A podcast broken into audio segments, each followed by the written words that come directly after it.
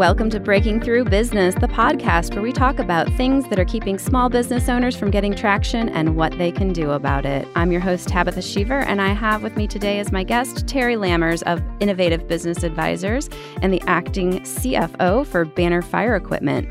Terry is helping Banner execute an acquisition strategy currently.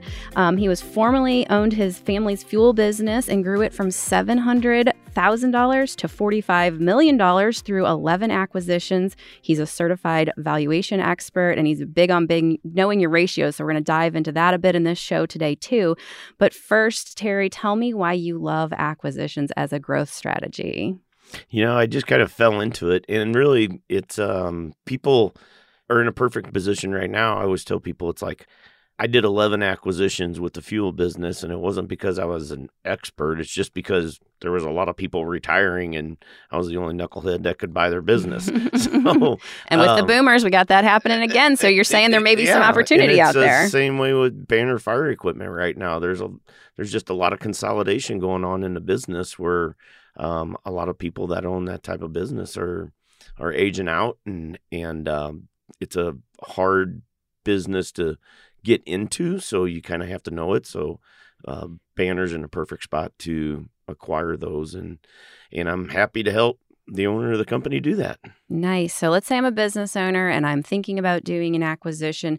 Help us learn from some of the mistakes you've made in the past, right? What are some key things that a business owner who's considering acquisition should be thinking about? I think it's very important to understand your finan- you know the financial aspect of it and to put a true value on the company. As a certified valuation analyst uh, you've run into a lot of people that just have an overly high expectation of what the company is worth. And actually we trademarked the name a bankability method of valuing a company. And what that in essence says is if i come up with a value for this business is it a bankable number? Is it a value that i can go to the bank and have a sufficient debt service coverage ratio to fund that acquisition? Mm-hmm. and that's very important. And a lot of times you run into people that you know it's just an unrealistic number and it's not going to happen. Um, even if they want to buy it they can't because they're not going to get able to have a bank fund it. So yeah. so getting that part of it down is key there's also just a lot of opportunities where you can buy a company and you can come across some very good opportunities. And the other thing that you really need to think about is what are the strategic advantages of purchasing this company? So, me and my accountant used to always go back and forth about you know, he's like, no, the company, you should only pay for the company for the cash flow that it is producing. Mm-hmm. That's true. But sometimes there's some very strategic reasons for purchasing that company that may be able to help you grow your current company much bigger. Like hiring talent or or, or talent a process or, or a technology. I mean, one of them that I lines? laugh about is uh, the ConocoPhillips refinery in Wood River. I bought a company, Thomas Oil Company in Wood River, and that was one of their customers. Well, we sold all the fuel to that refinery, which is kind of funny because they produce fuel, right? Mm-hmm. But um, they had to buy it through a licensed distributor. Well, if you think about it, how would you ever get into that company? Mm-hmm. I mean, one, the person you needed to talk to was in Houston, not in Wood River, Illinois. Mm-hmm. And um, there's just a lot of situations like that. You think you know a competitor, but you don't know all their customers and that's probably one of the more eye-opening things from the acquisitions that I did that you may think you know all their customers and the one thing that really irritates me from talking to people is when they go I'll just let him go out of business and I'll take his customers over no pay him a fair price for his business and get all of his customers hmm. and we was in the 11 acquisitions that I did with the oil company we was very successful we typically kept at least 95% of the customers from the acquisition. How, how, did you identify the companies that were good acquisition targets? I mean, there's all these online sites now, right? And I don't think they're any good. So, how do they even go about finding who's available to be acquired? You have to get the word out. I mean, I did it with the fuel business. You know, tell your insurance agent, tell, because they mm-hmm. they talk with a business every year because they have to renew their insurance. Tell your banker, just get it out there that you're willing to do the acquisitions. You know, the one acquisition we've done with Banner so far, I think was a direct result of us telling certain suppliers that, hey, we're interested in growing. And, uh, you know, if you know of anybody that's interested, let us know. And that's how the one acquisition happened. There was a brother and sister that owned the business, and they was both in their 70s, and they wanted out. And territorial manager knew that we was interested, and we met with them on July 5th and we purchased a company by September 1st. Wow. Now is that that's pretty fast, isn't it? I mean, like that's, what's a what's a what's a realistic timeline expectation here? I would say 1 year. Okay. I mean, the fastest company I bought was in 3 days. Oh my goodness. so I it, it, seriously, I mean, I found out about it on a Wednesday. We signed a deal on Friday. I found out about it. I called the guy, I go, "What's going on?"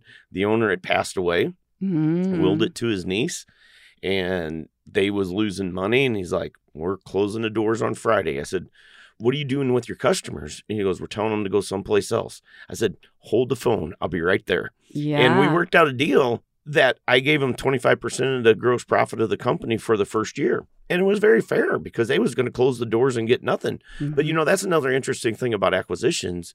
You know we talked about it's got to be financially relevant mm-hmm. but there's also there's a lot of ways to buy a company, whether you do a contract for deed, whether you purchase it outright, whether it's owner financing.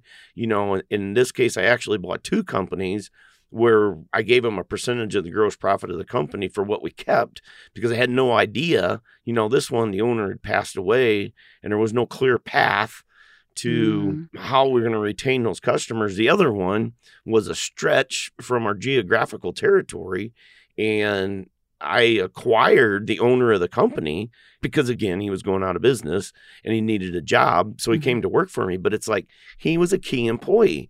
So if he didn't stay I probably wasn't going to keep those customers and it geographically was a long way away and it's like nah, you know so and it worked out perfect. It was it was a great way. But you were only able to make those acquisitions because you had money in the bank right? Ready and like so you, it, you talked earlier about the financials being really important on the other side right on the the seller side but what about like on your side in terms of cash flow?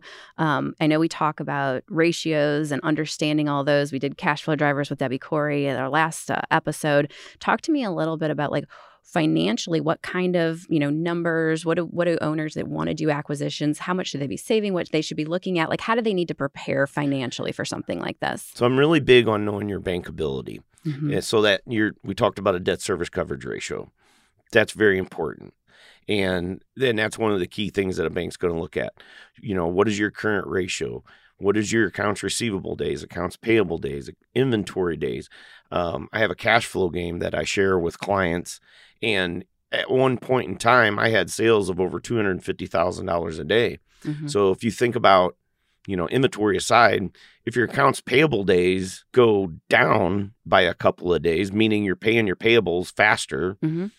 and if your accounts receivable days go up by a couple of days, meaning you're not receiving your money as quick, and your sales are $250,000 a day, that's a million dollar swing in cash flow. And it has nothing to do with the profitability of the company, mm-hmm. you know. And I talk about that in my book, You Don't Know What You Don't Know. But, I know, um, which was like a life changing book for me, by the way. When I read that book, I was like, oh my gosh, like lights went off, bells went off. So that's there's a huge just plug and recommendation. Um, there's a book, You Don't Know What You Don't Know. Um, it has the step by step process. It's really designed about selling your business, but right? Yeah, and what makes it it's about mergers and acquisitions, but also about what makes your company a sellable company. Yeah. It's really unfortunate. There's a lot of companies that are just it's just not a sellable company. I mean, yeah. Y- you know, so that's important. Well, and I read the book not because I was going to sell my business, but because I was understanding the whole concept of beginning with the end in mind and I wanted to really understand if I'm going to build a great business, what does that need to look like so that someday that I can sell it? And so it's that book is absolutely applicable regardless of whether you're growing, whether you're selling, whether you're buying. So um, well, it's also very interesting because one of the things we haven't talked about, and which I think is really cool with what you do with EOS, is culture, because that's a big deal. Um, I've had some bad situations where you know you buy a company, you acquire employees, and it's just they just aren't along for the ride and they got to be let go. And it's really mm-hmm. sad, mm-hmm. but uh, culture can be a big thing. And if you have key employees, Um, you need to make sure they're on board with what's going on, and that can be tough. That's a touchy situation. And as a an owner out there that's thinking about growing your company by strategy, I would also tell you to keep your emotions in check because a lot of times I see some owners that come in pretty headstrong, and it's like, dude, you need to step back and chill for a Mhm. second and and let things play out. Yeah. Well, that's what I that's what I really like about EOS. You know, it gets everybody in the room on the leadership team and go, is this the strategy? Is this direction? And what do we need to do structurally? Do we have the right people? Do we have the right processes, right? And so it's not just the owner a lot of times then who's involved in that acquisition because now you're selling the leadership team and not just the leader. So I know in your book, um, you know, one of the big challenges of of selling a business and probably on the opposite side of buying the business is that key person dependency. And you kind of talked about that with that one owner. So talk to me a little bit about what you've seen there and what owners can do to to kind of help mitigate some of the key person dependency issues. I want to jump like through the microphone and just go, yeah. Uh, you know what? The number one thing I would tell you is the owner being overly involved in the company. You Mhm. you just cannot. I mean, the number one reason I would tell you that a company doesn't sell is mm-hmm. because the owner does everything. Yep. And if you're going to grow your company, if you're really going to grow it, you cannot be involved. I mean, You have to let Obviously, go. you You have have, to to let go of the company. vine. You have to let go of the vine. You have to be able to delegate and elevate. We did a whole podcast on delegation, so listen to that one because if you aren't good at delegating, it's probably because you don't have the visibility and the clarity about what the your ratios are, what those financial numbers are that need to be looking at. You don't have the trust within your organization because you're not having the conversations. So yes, If there was one thing that I think I was most successful at is that I did let go of the vine. Mhm. And at the end, before I sold my company, it, it thing ran itself. Mhm. And and I mean, and I always I kind of laugh, to be honest with you, because it's like I think my employees preferred if I wasn't there. So, but Well- you but you have to make those steps, Yep. and you you just got to learn to let people take control. Absolutely.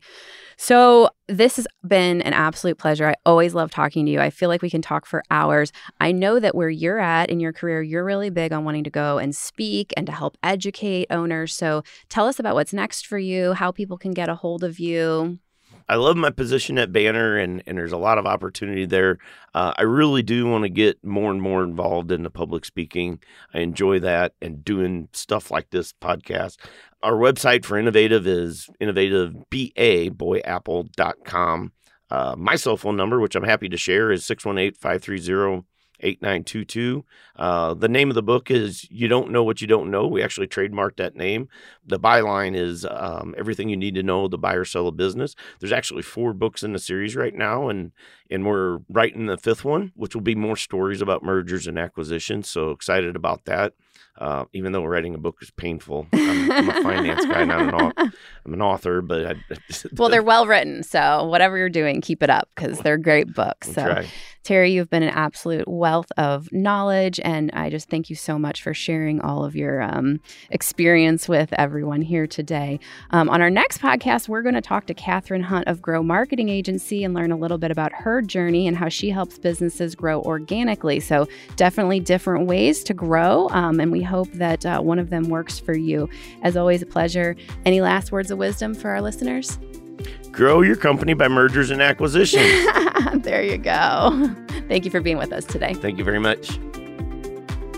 This has been Breaking Through Biz with Tabitha Sheaver, and I just want to give a thank you to Family Vision Media and Dave Powell for helping us to produce this podcast. Plus Delta is committed to helping your small business get your operations in order and to drive positive change.